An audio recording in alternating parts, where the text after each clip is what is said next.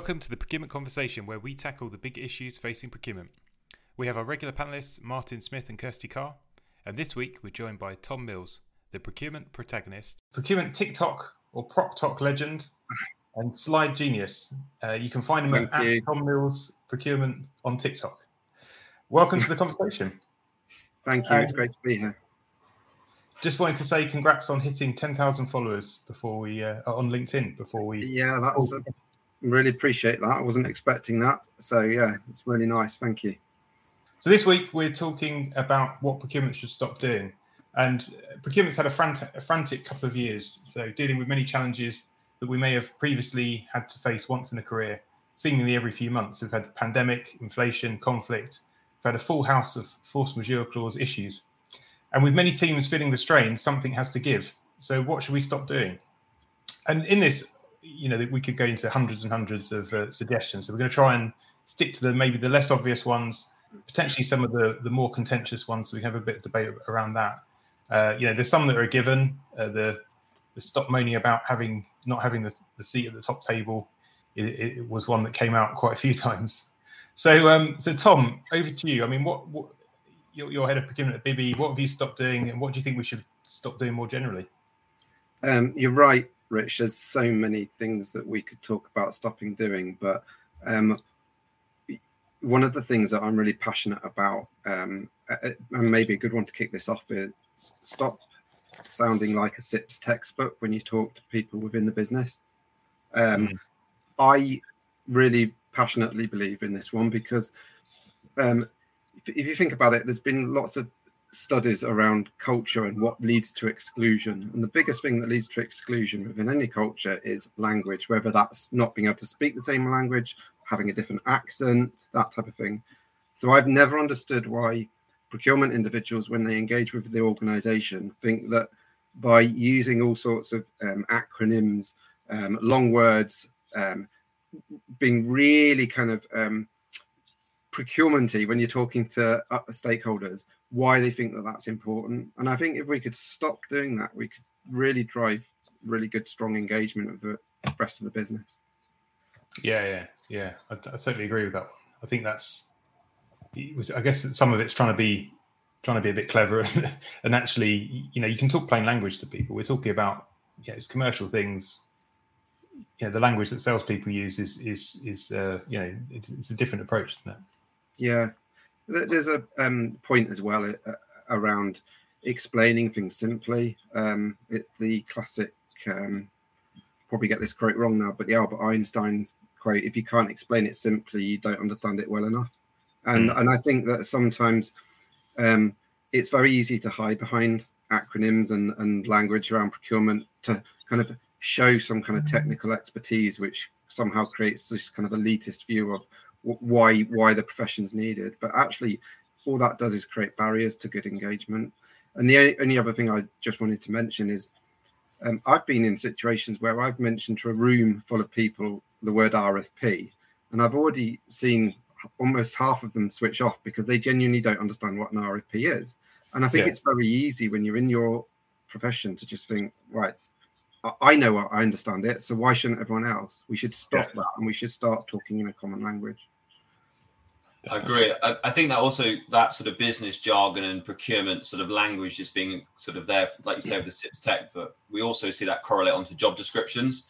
You know, we read these, as you can appreciate, hourly, these job spec, and it's just like, sorry, what is it you're actually wanting? And you've just got all this generic stuff on there that's just gumph. And I always sort of try and cut through the noise with hiring managers, but but you see it all the time. And I, I totally agree. I think it just needs to be more mature modern language that plays more on the soft skills and the behaviors and and actually also sharing wouldn't it be nice if you read a job spec that actually sometimes said um, you know procurement isn't mandated and it's not in a great place or whatever it might be just something a bit more Yeah. realistic and, and similarly when you're talking to suppliers rather than giving them the whole beauty parade and all this business jargon you can actually be quite real with them because you would on a phone call or a teams call wouldn't you so why does the text has to be there so no i i, I totally agree You, so Martin, you've covered off one of mine uh, for later. oh sorry Well, why- no, no, while we're talking about it now, I think it's a good one. That my so my one was to stop this sort of cookie cutter recruiting, to tear up the job specs, and yeah, you see job specs and you look at it, you think, I'm sure that that, that must have been like circa 2005, and they've just literally just because Yeah. it's something you don't do very often. I think maybe you know you're recruiting someone every sort of nine months, twelve months, whatever. You just sort of pull out this one that you have in your locker, and, it's, and it can be quite Yeah. ancient. Dust it off and sort of send it out, and people looking at it going, "Don't understand half of this." So yeah, Yeah. that's definitely one I've got. I, I, I- generally have clients. I won't mention them by name, but they'll say like they've we've hired a McCaskey manager for I don't know marketing, and they'll say, "Oh, it's the same JD as that one. Just it's just HR or you know IT or whatever." And it's like, but it's surely not. Surely it's an incredibly different stakeholder group, and sure.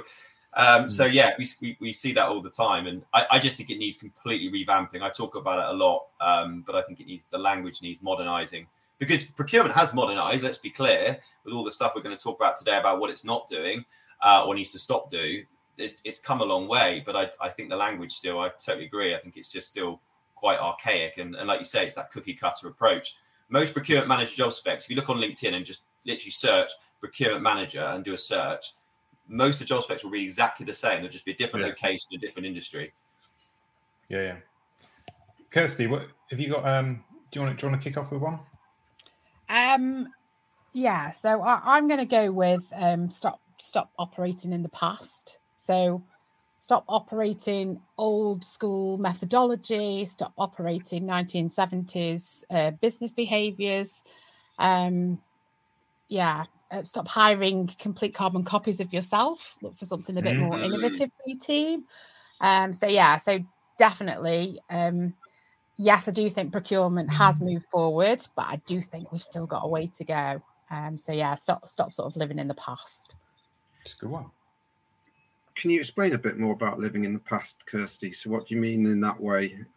So thing, you know, things like RFP processes, things like Yeah. procurement policies, things Yeah. that, you know, were first Mm. done 40, 50, 60 years ago. And every Mm. time you get a new leader of a procurement team, there's a slight Yeah. iteration to it, but nobody ever redesigns it. They just pick it Yeah. up and add a few paragraphs in. It becomes a bit more clunky. We stick Yeah, to a yeah. process because it's what we've always done instead of going, actually, is this fit for purpose anymore? Does this fit with Yeah. our industry? Does it fit with our business model? Does it fit with our teams? Is it engaging? So there's that point again of being brave, isn't there? And saying, okay, this is our as is, and what's our to be, and how do we want it to look like? Because we've got that, like Tom, you were saying about autonomy, you would have that autonomy within your team to change that. So it's taking that leap of faith and maybe doing things differently. I think yeah, stop stop adding to the process. You know, you, you- we've got to take some stuff out because yeah, otherwise it, it- it's like the contracts, isn't it? You know, the contracts they just they get longer and longer and longer over time, and people don't. They really like I see contracts and they literally talk about the the EMU. You know, they talk about these things from the nineties, the Millennium Bug. Sometimes that that comes up, and Yeah. it would be Millennium Bug compliant. You think, look at it going, you, can- you can take that stuff out now. You don't need to. You know, like, it's like twenty two years ago. Um, but yeah, we, we are a bit of a you just sort of keep shoveling it in and, and it just gets more complex, more onerous. Yeah, there's an assumption that you have to do the same thing. I mean, even just talking about the RFP, for example, um, it's always a, a, a default position of, oh, we, we need to run an RFP. Well, there's so many different ways that you can go about approaching a vendor selection process. And I think it takes a bit of bravery and confidence to be different and to stand out. But um, there's a point uh, around we should start. It's not about what we should start, but we should stop kind of um, allowing our self confidence to be kind of um, eroded by the business. If that makes sense, we should be confidently moving forward yeah, with with what we know will drive the best value. So, yeah, I think you term sometimes find as well, like divert, sort of reverting back to the CIPS manual or reverting back Yeah. to, like you're saying, Kirsty, some of that kind of archaic language is mainly because the business doesn't understand procurement. So you kind of just go, right, let's go back to my training. Okay, it's this. I'm not excusing it, but I think that's sometimes when businesses don't understand it, they've never really used procurement in an effective way. I think that's often when they start regurgitating the, the manual, as it were. That's when we need to stop working in a silo in that case then and get Yeah, out absolutely. and about into the business and educate them. Yeah, education, definitely. I had that one as well. Working in silos, we've got to step outside, step outside, Yeah. and also bring in new thinking. So break down the silos, bring in people from outside in other business areas. Step outside. You know, it's it, that sort of cross pollination of, of ideas is uh, is really important. yeah. Is that silo mentality still quite prominent in the sectors and areas you've worked in? I don't recognise the, the, silo element. I, I, perhaps I, you could do some explanation, actually, Rich. Yeah, I, I mean, I, have definitely seen it in some. Some. I mean, I come. My background's mainly in IT, so you, you do. Yeah. You, you, will see sort of, and I think, and I think it has been breaking down over the years. So you used to have like the IT organization, which was a very, I guess, separate. You know, it was running the IT on behalf of the business, and as long as it was running okay, then the business didn't really care. But then over the years, it's actually that's broken down because there's more technology that's going into customer facing. Uh, you know, there's been a lot more digital disruption, that type of thing. So that's that's broken down those barriers. So then then it's sort of making sure that procurement's like fully integrated into that into that process, and even to the point of you know if you if you work in some agile projects, then you know having the the procurement lead within an a, sort of a, a, scrum team or whatever to to, yeah. to, be managing that agile project. So so yeah, I mean, I, I, yeah, I don't know about you, but but I've I've seen it in in a number, of, especially I, th- I thought you know financial services was probably a little bit more more silent. Yeah. I don't know uh, if that's been your experience. Probably less so. I, I know where you're coming from. I think there's a, a a spin-off point though here that that is related, and that's procurement stop trying to do everything. So we should be um, promoting advocates of procurement within the business. I find that the best way to drive good, good procurement within the business is to give people within the teams training, responsibility, create a framework for them. But I think there's an a, a, kind of natural tendency for procurement individuals to think, oh, I've got to control this process end to end. Actually, yeah. we'll get much bigger buy-in and a much bigger value and leave a much bigger legacy within the business if you help train individuals within and across the functions to procure well than you yeah. will from the work that you do. So I'm going to say, stop trying to do everything. Yeah,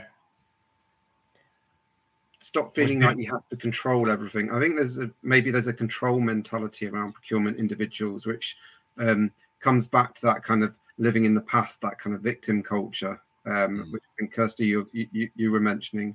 Um, we need to be more confident with um, allowing the business to procure, providing we provide the framework, the training, the tools, and the templates to enable them to do so. Um, I guess my challenge to that would be realistically in a large organization that's very busy and lots of different departments doing lots of different things. Yeah. Eh, the work is needed up front to get them to a point where they want to learn that, where you feel that you can let that go and it, there's still going to be value to the business because otherwise you're going to get yourself back into that maverick space. So I still think there's a there has to be an element of control in some degree. Yes, we don't need to have a footprint across the entire thing, but we have to be responsible for how that's fashioned and rolled out. Yeah. Can I use the mantra then freedom within a framework? So we set the framework. use that, yeah. and, and that's fundamentally the philosophy that I try to apply. Um, so back to your point on control, Kirsty, isn't the most important thing for any procurement individual or function to be able to assert that control is to get upfront visibility of when the business is about to spend money. So a hundred percent. So then if we get that upfront visibility and we make people then I'm saying at that point we can determine right what level of confidence do I have around the team that are going to be doing this? What training do they need? What how should i guide? How should i play? So i'm not saying we shouldn't be there. I'm but i'm saying we should empower individuals to perhaps run that process a bit more it's a it's like a scale isn't it i guess it moves yeah. along the maturity scale of okay when you're ready to go right okay i'm going to delegate that bit to you because you yeah. know what you're doing you know what you need you know what the process is we've worked enough together mr stakeholder mrs stakeholder miss stakeholder for you to know what the expectations of the business are going to be and what you're going to need to evidence for example so yeah i think as you move along that maturity scale that's definitely yeah. an opportunity yeah okay. martin do you have any from a recruitment point of view you want to, to throw in? Yeah, I, have got a few. I'll, I'll, try and be as diplomatic as I can. So, so what I was uh, uh, referencing before we went on air was um, so so we are our supplier, you know, uh, to to to the procurement community. Look under that HR category where obviously recruitment sits. So we'll have these initial engagement conversations with with with a, a, a Tom Mills of the world or, or someone within the HR category, um, and they'll talk around collaboration, all the nice strategic, you know, partnership, you know, true, truly seeing some that valued partner, which is great. And I come off the call feeling really empowered and looking forward to the relationship, and we'll send our terms, and then we just get this the, the, the, the T's and C's through and these unbelievably onerous clauses and you know low rates and ridiculously high payment terms. And there's just like it was as if we had two separate conversations one on the phone or on teams uh, or face to face and one on an email um, so i guess stop you, you got to practice what you preach right you know you know stop saying one thing and then acting the other because um, it just doesn't marry up so i think that's something that we see not a lot i mean let's not be dramatic we're not seeing this in every conversation we have yeah. but it is something that's quite common in the in the recruitment profession. Um. And obviously, procurement, who ultimately are controlling that process and the commercials, um, are the ones obviously we're dealing with. So I think that is the big, big area for us.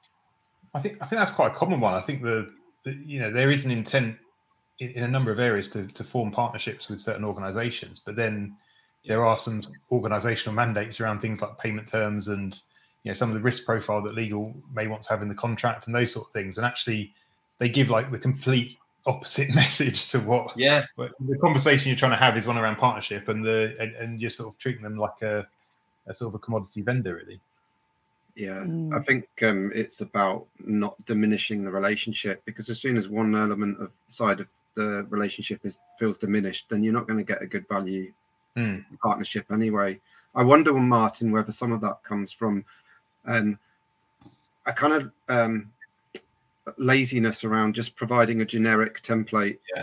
um, and not really adapting that to the conversation you've just had. Um, yeah. I say laziness, maybe that's harsh because um, one thing that most procurement teams are is very time poor. You know, they, they have to just yeah. quickly move forward. So sometimes the simplest thing to do at the start is to say, right, here's here's our best possible terms, as in from from our side yeah. of things, and let's just hope they they agree. But I'm not sure that to your point, that leads to the best collaborative opening to a partnership. So, no, no. I think that one of the challenges, which I guess procurement, I think needs to look at more holistically, there is it, it just shows going back to your point around the silo mentality. It shows that the HR community aren't talking to procurement because ultimately HR are governing that and managing that, you know, relationship with with recruiters, um, yeah. and and and procurement and them aren't talking. So they're just interested in the terms. They're not going to have those relationships with every agency. This is HR I'm talking about but procurement, it's it's it's a key hire for them. So I don't think they're talking. I, I think what good practice looks like is a, a, heads up, guys. You know, the payment terms are X. We'll look to try and get Y. I understand that maybe our commercials aren't as lucrative as others. This is why. That's fine. That's not a problem. You've got some rationale there, and you're actually having a human conversation with someone. But I think that needs to be done. I mean, that overlays to everything. I mean, I'm just talking from a recruitment perspective, but I think that clearly correlates across all the supplier. It's supplier relationship management, isn't it? That's what it comes yeah. to. Um, and I think it's truly doing that in the right way. Um, so yeah. You, you used the human word there. I think Tom, did you have one that, that would fix? I, I, I smiled because I was just going to come back to my my mantra. How about just being a decent human being? And I mm. think that um, procurement, um, I've almost, and this comes back to Kirsty's point about perhaps living in the past a little bit, almost created this kind of barrier in terms of, oh, we've got to be the mean people who who come in and are really hard, and we've got to be really um, kind of putting up barriers and, and hard to negotiate with. But actually, when you think about where businesses are going and where we are in 2022, the importance of deriving really good, sustainable, long-term partnerships with the right suppliers is now more than ever the mm. most important thing that any businesses need. So, I think we've got to start, um, yeah, being decent human beings and stop seeing suppliers as the enemies.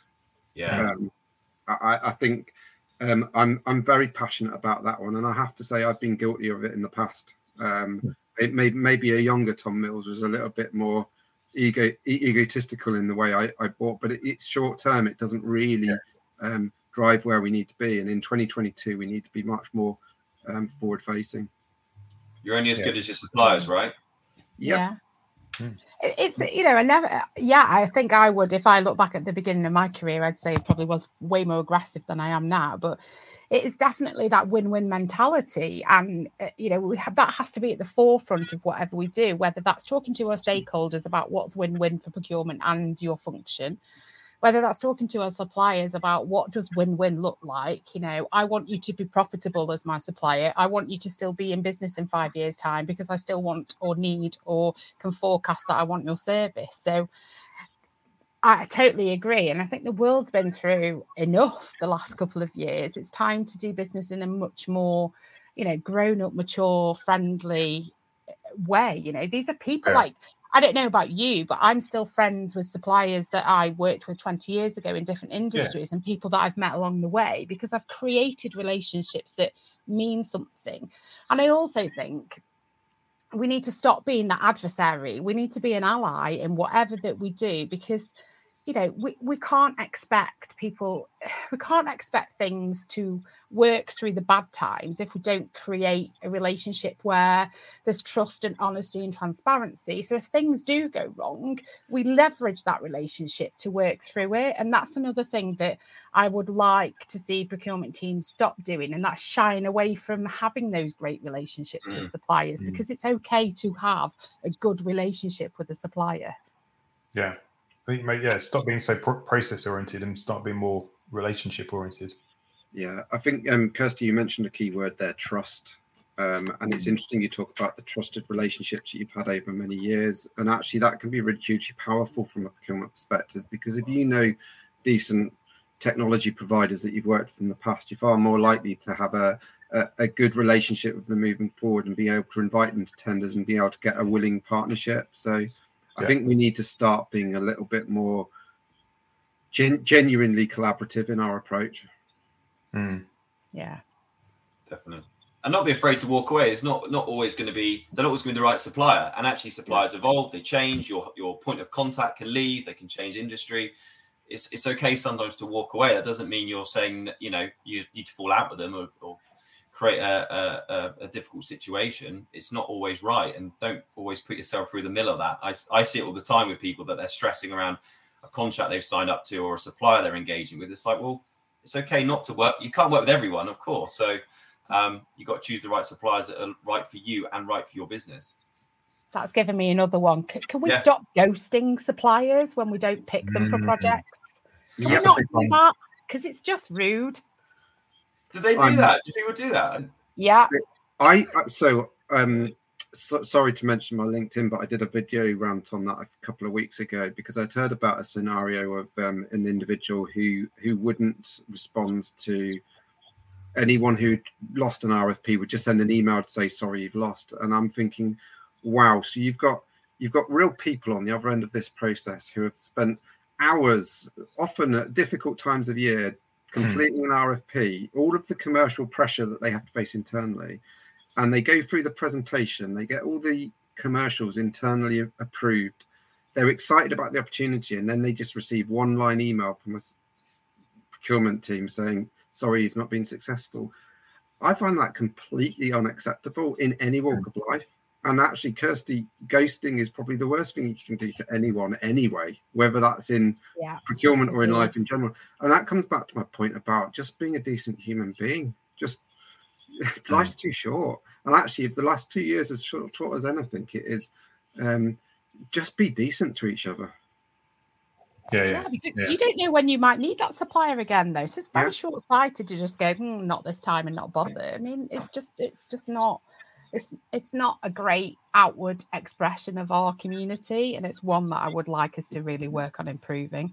It undermines your credibility as well. Yeah, and to your point, Kirsty, you're right. You wouldn't, if I was a supplier, I wouldn't engage with that procurement individual again. And that comes back to my point. We've got to be thinking long term now. We've got to be talking partnerships. Oh, we just had a comment actually come in that uh, talks to that point. So, yeah, there's a legacy way of running the, uh, which I think is the process orientated way, and, and actually it's more collaborative and agile approach. That's the more relationship oriented way, and that's uh, yeah, long ultimately longer term greater success, better relationship. Uh, that was a good comment. And then I also saw um, from Laura, yeah, debrief helps both parties to learn. So yeah, that's very true. Uh, yeah, definitely.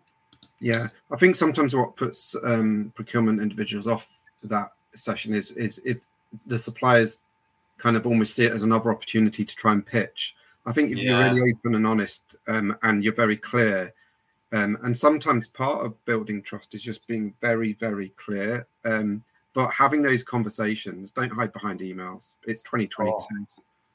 There's another good one here as well, actually. If you can't start a bad news email with "as discussed," don't send it. Yeah.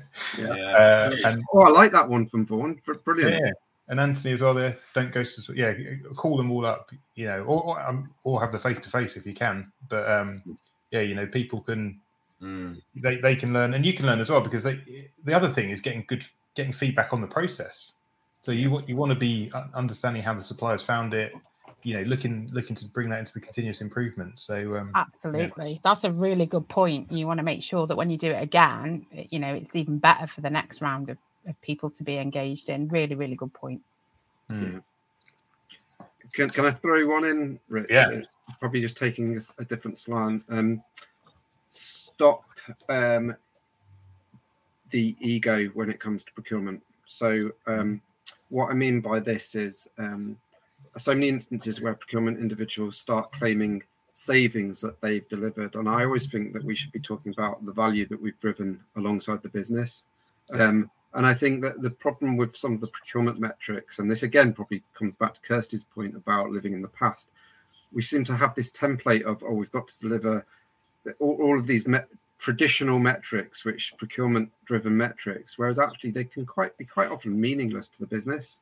yeah Um, so, um, and all, often those traditional metrics are because procurement has this kind of um, inbuilt need to kind of justify their existence. And, Yeah. oh, we've got to prove our return on investment is seven to one uh, or whatever.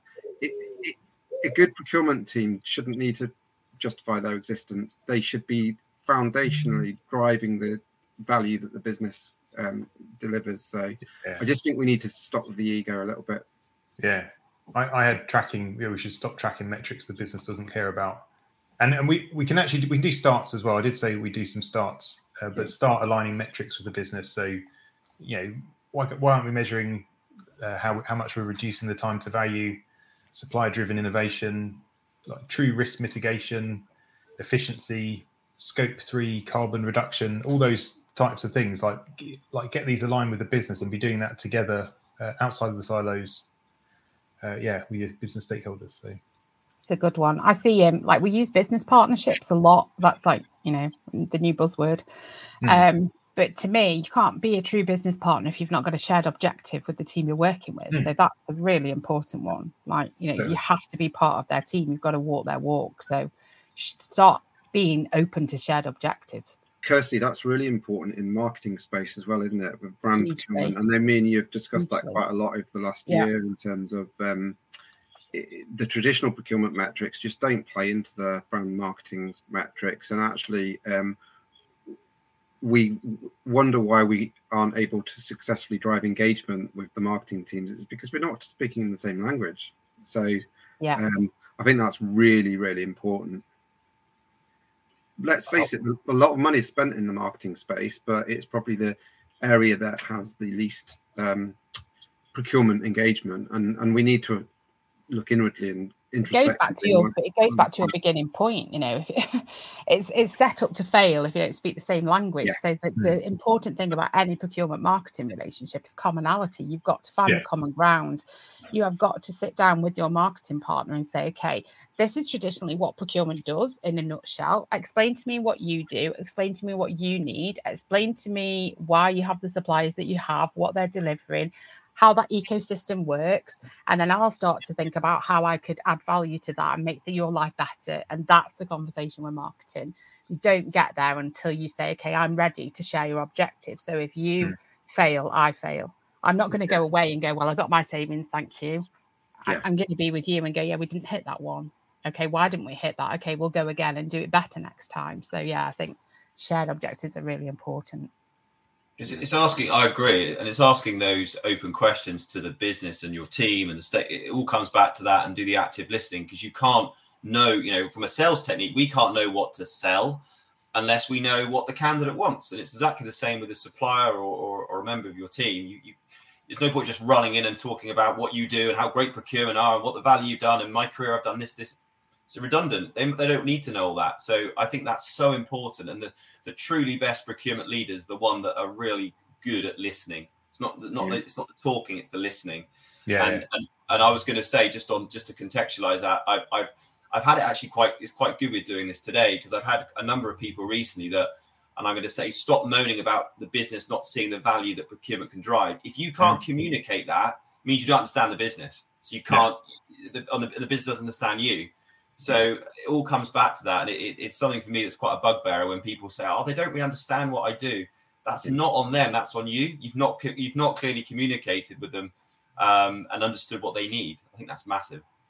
That's yeah every business has their own unique um, kind of requirements from that point of view. For some businesses, yeah. um, risk will be far more important than driving um, savings, or um, some businesses they'll have far more of an emphasis on return on investment from marketing spend, that type of thing. And if you you've got to fundamentally understand the business you work in in terms of how you're going to drive the value. Martin, that's a great point. Mm, thank you. Yeah, no. Yeah. So uh, where should we go next? Um, I, is it, so we, have had some posts over the last few days. Had some good engagement on uh, from people. We had some good good ones. I thought I'd read out and just um, shout out to a few of the people who've who've engaged there. So we've got so James Meads was stop thinking like technocrats, start innovating, and be more open to radical change. That was a good one. Uh, Sarah Bean, stop negotiating by email, make human contact, build strong relationships. Yeah, definitely. Anyone can can be hard behind an email, can't they? Yeah. yeah, yeah, yeah, yeah. And it's an easy, it's an easy thing to do, isn't it? It's but, good old keyboard warriors. Yeah, yeah, yeah. I'm going to be really angry in this email, and then be really nice when they phone. Yeah. Uh, Richard Struthers, I think this was this was a favourite of ours. Yeah, I love this one. Was the, so this is the change in the mindset from not being servants but being peers of, of the business.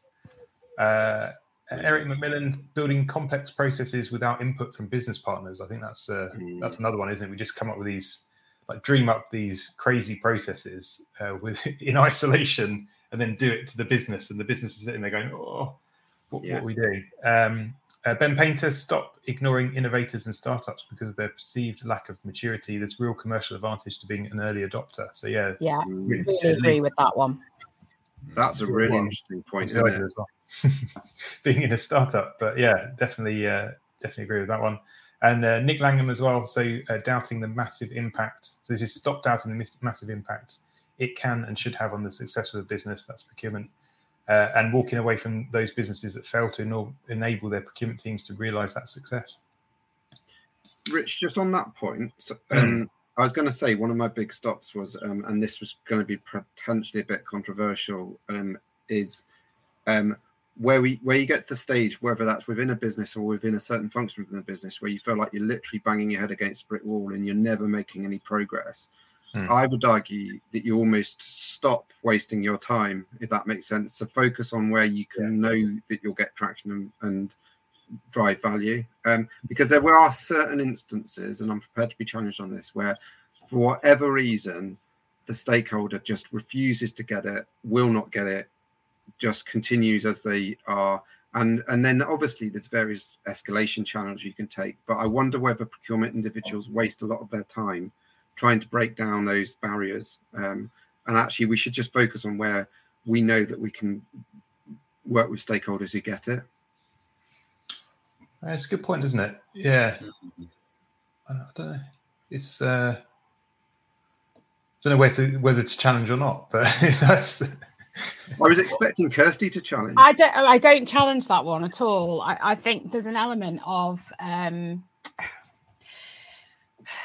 there's there's a, an equation there to do with effort versus out, uh, you know output, yeah. isn't it?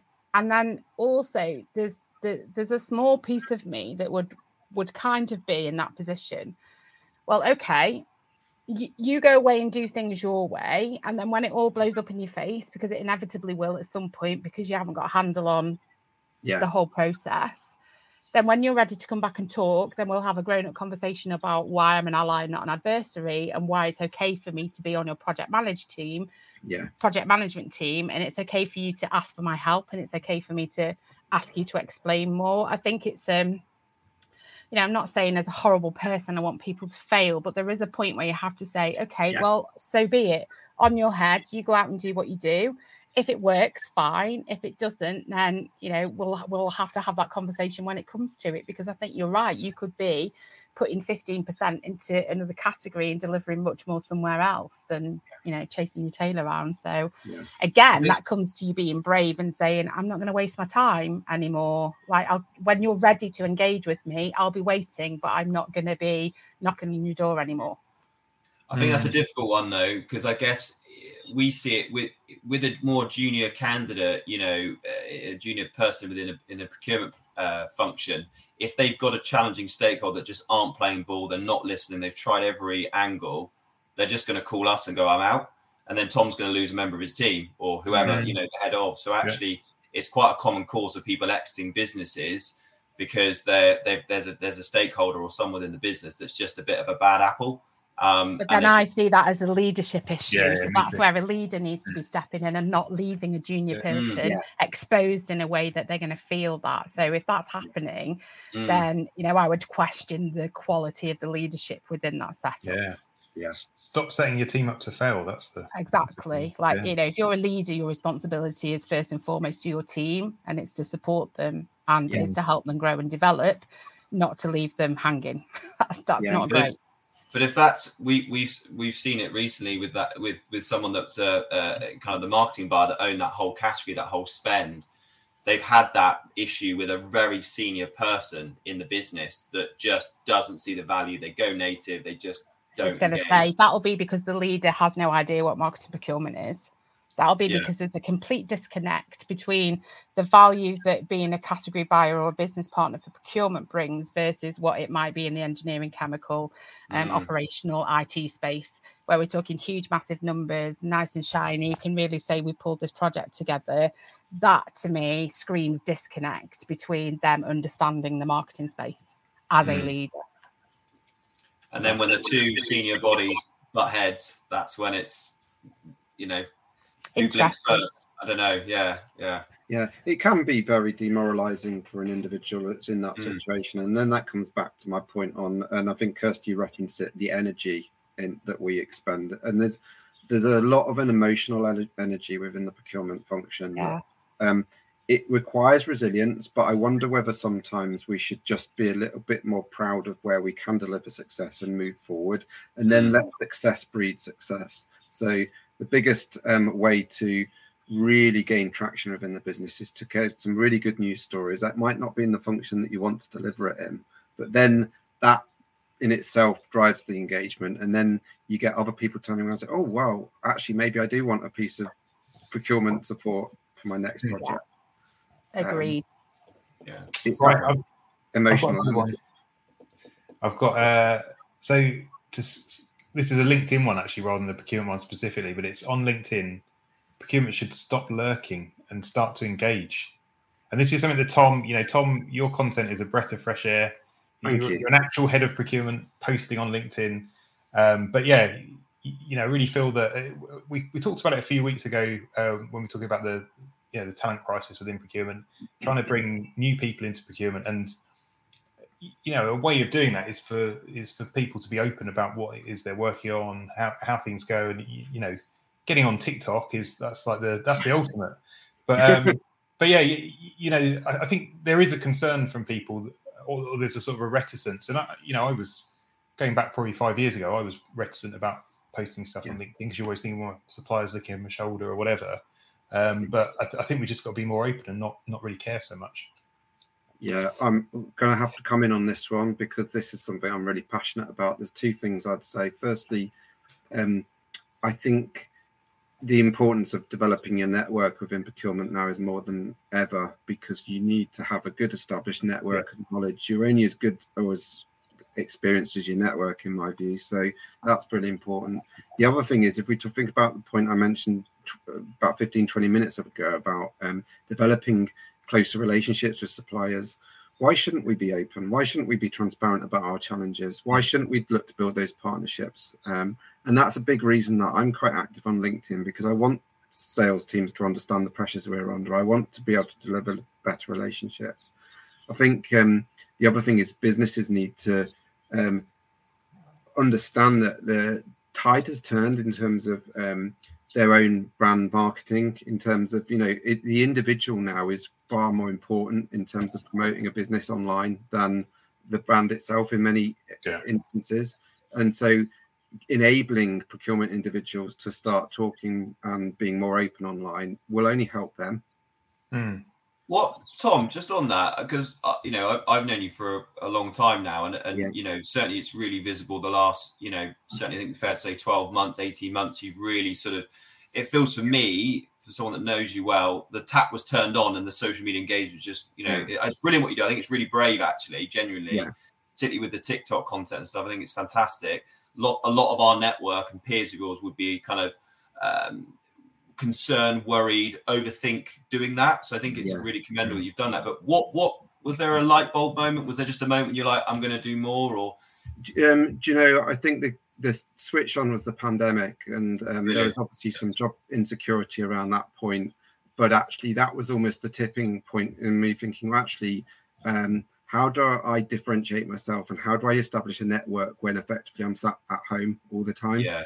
Um, and so that was a tipping point. And then the confidence comes from actually just getting on and posting. And i think i used to be quite a um, perfectionist and think oh i can't post something unless everything's completely right and it's all i've checked it a hundred times. And now i just realize that actually people aren't looking for that. They're just looking for interesting insight. So mm. um, i think that's a tipping point. The other thing is i would say i'm fortunate to work in a business that totally gets it and totally um, empowers and um, gives autonomy for individuals to to do this. I think there's many businesses which have much more of a, a stiff corporate identity that mm. um, almost mm. constrain individuals. I think ultimately that's the detriment of the businesses, and that's why I think we're at a tipping point. Those businesses that will get it will enable and empower people to be yeah. open about their personality online. Can I? For, no, that, that, that I think that's good. I think the pandemic. I think that's really interesting, and, and I agree. I think you, are creating a community online, aren't you? Because you're not yeah. able to do it as much. It's not as accessible face to face. There's there's a comment and some rhetoric that's been going around for a while now, not just from LinkedIn, just general social media, about stop posting for the sake of posting. Yeah, love. I'd love to get everyone's views on that one. Kirsty, you go for it um, I post once a week um, because I'll be super honest and I'm very candid about this. I don't enjoy it. Um, I know I need to and, and all of that, but I'll post when I've got something to say. I'm quite happy to support other people posting and I'm quite happy to comment and get involved in the conversation. But I'm not going to be, oh, I'm going to post three times a day to make sure that I've got all of this engagement, blah, blah, yawn, yawn, because it just doesn't interest me. I've got other stuff I need to do. So I'll post once a week. If people are engaged, brilliant. If they're not, then I'll post again next week. I won't worry about it. There's no wrong or right. And I think just on that point, Kirsty, um, I'm totally anti all of these in, influencers who say, "Oh, you've got to post X number of times a week, and you've got to post at this time of day." Only post when you genuinely believe it's going to add value to your audience. Otherwise, just shut up.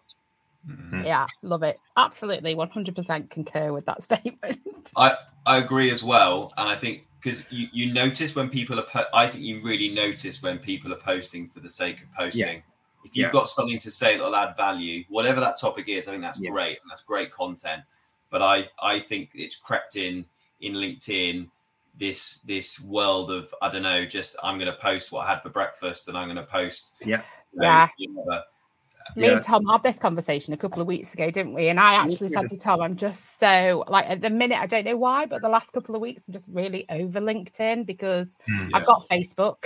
So if I want to see where you've gone with your family and what you've had for your tea, I'll jump over to Facebook. Yeah. I just find it, you know, I don't want it to be a stuffy platform because I am not stuffy corporate, but I do think there's an element of it's kind of lost its way. So I, I think definitely want to be personable and approachable, but I want to still talk about business stuff, yeah. like not there's, everything else. There's a fine line. There's a balance. There's a balance yeah. in terms of adding some personality, making sure that you come across um, as, as, an individual, as a person, but also making sure that you're truly adding insightful, valuable yeah. content that could help others.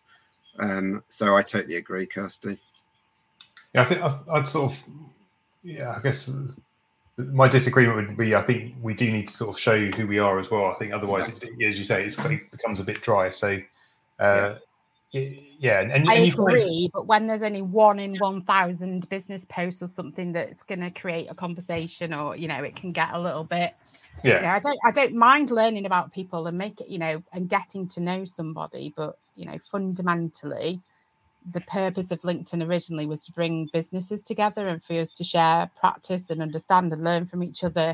And Mm. yes, I want to know people's personalities, but I- don't want it to be completely social.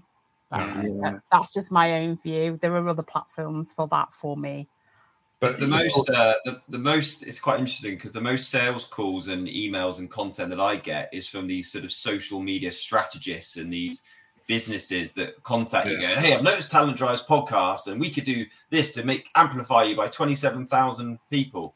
I don't actually necessarily want 27,000 people to, you know what I mean? I, I, I, Yeah. I just think I've, I like the, community we've built. I think it's still growing. I like connecting with new people, as I know we all do on this, um, which is brilliant. But I think I don't know. Like I, I don't need someone to spend. I don't need to spend four or five hours a week to hypothesize on what times I should post and what I do. I think if you've got Yeah. something genuine to say, say it. It's brilliant. I'll add content.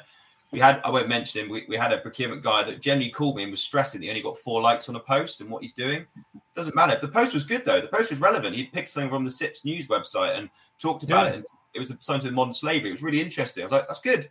Don't worry hmm. about it. You, you know, if, I if think if you get wrapped up in the voluntary you metrics, do, you get back to Yeah. the brand. And loses all of its point, doesn't it? Absolutely. But there's a really important point I just want to add there. The most value I've got from LinkedIn is the contacts I've made. So, for example, Kirsty Rich, I didn't know you before LinkedIn. There's No.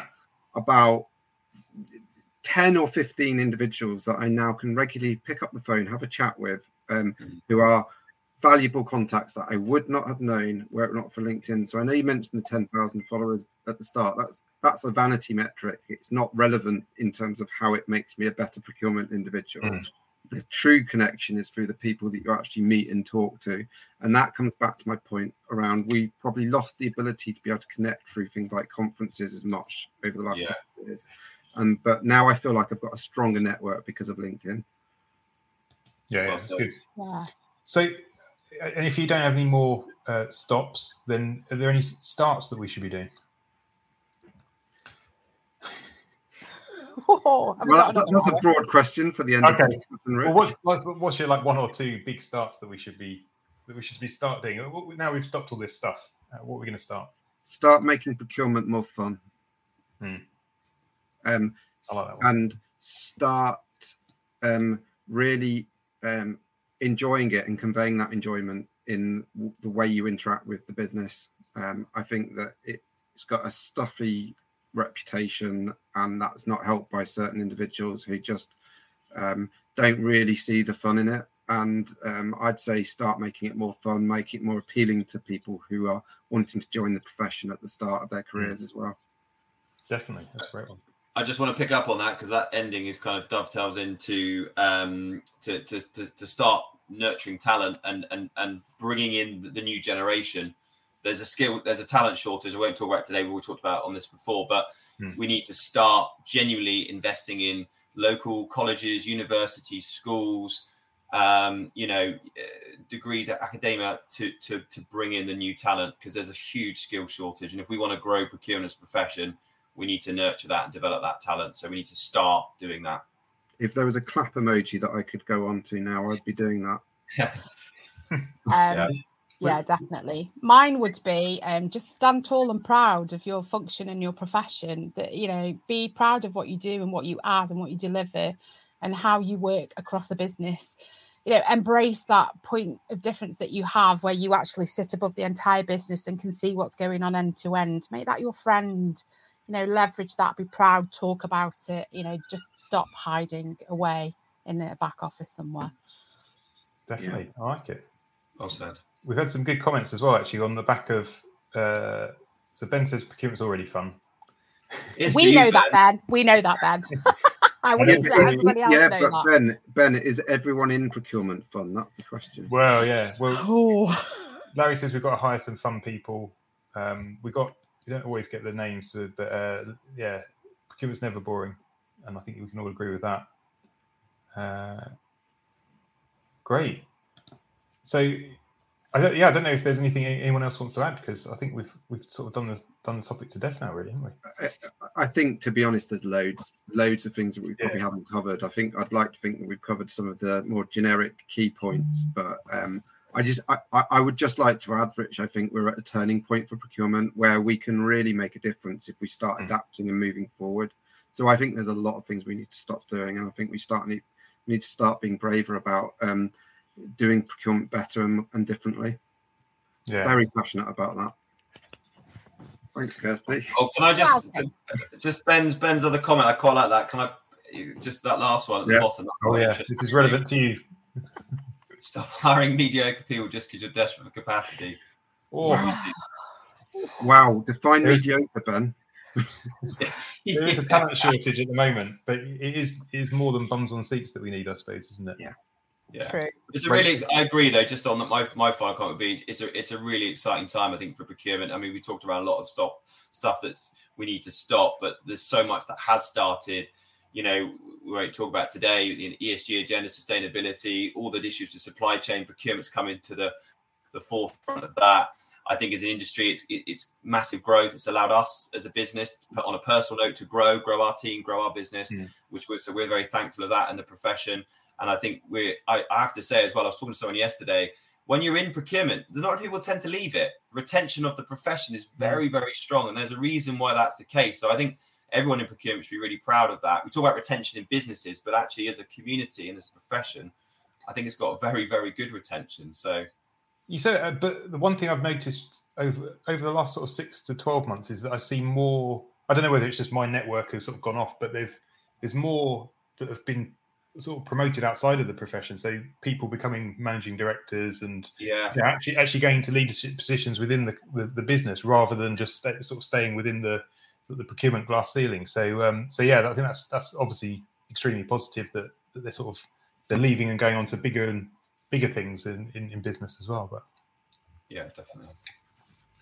Great. Well, thanks everyone for joining us. Tom, really appreciate your time. Uh, Kirsty and Martin, as always, really great. Uh, we've obviously this is released as a podcast, so do check out the podcast. It's available on all good platforms.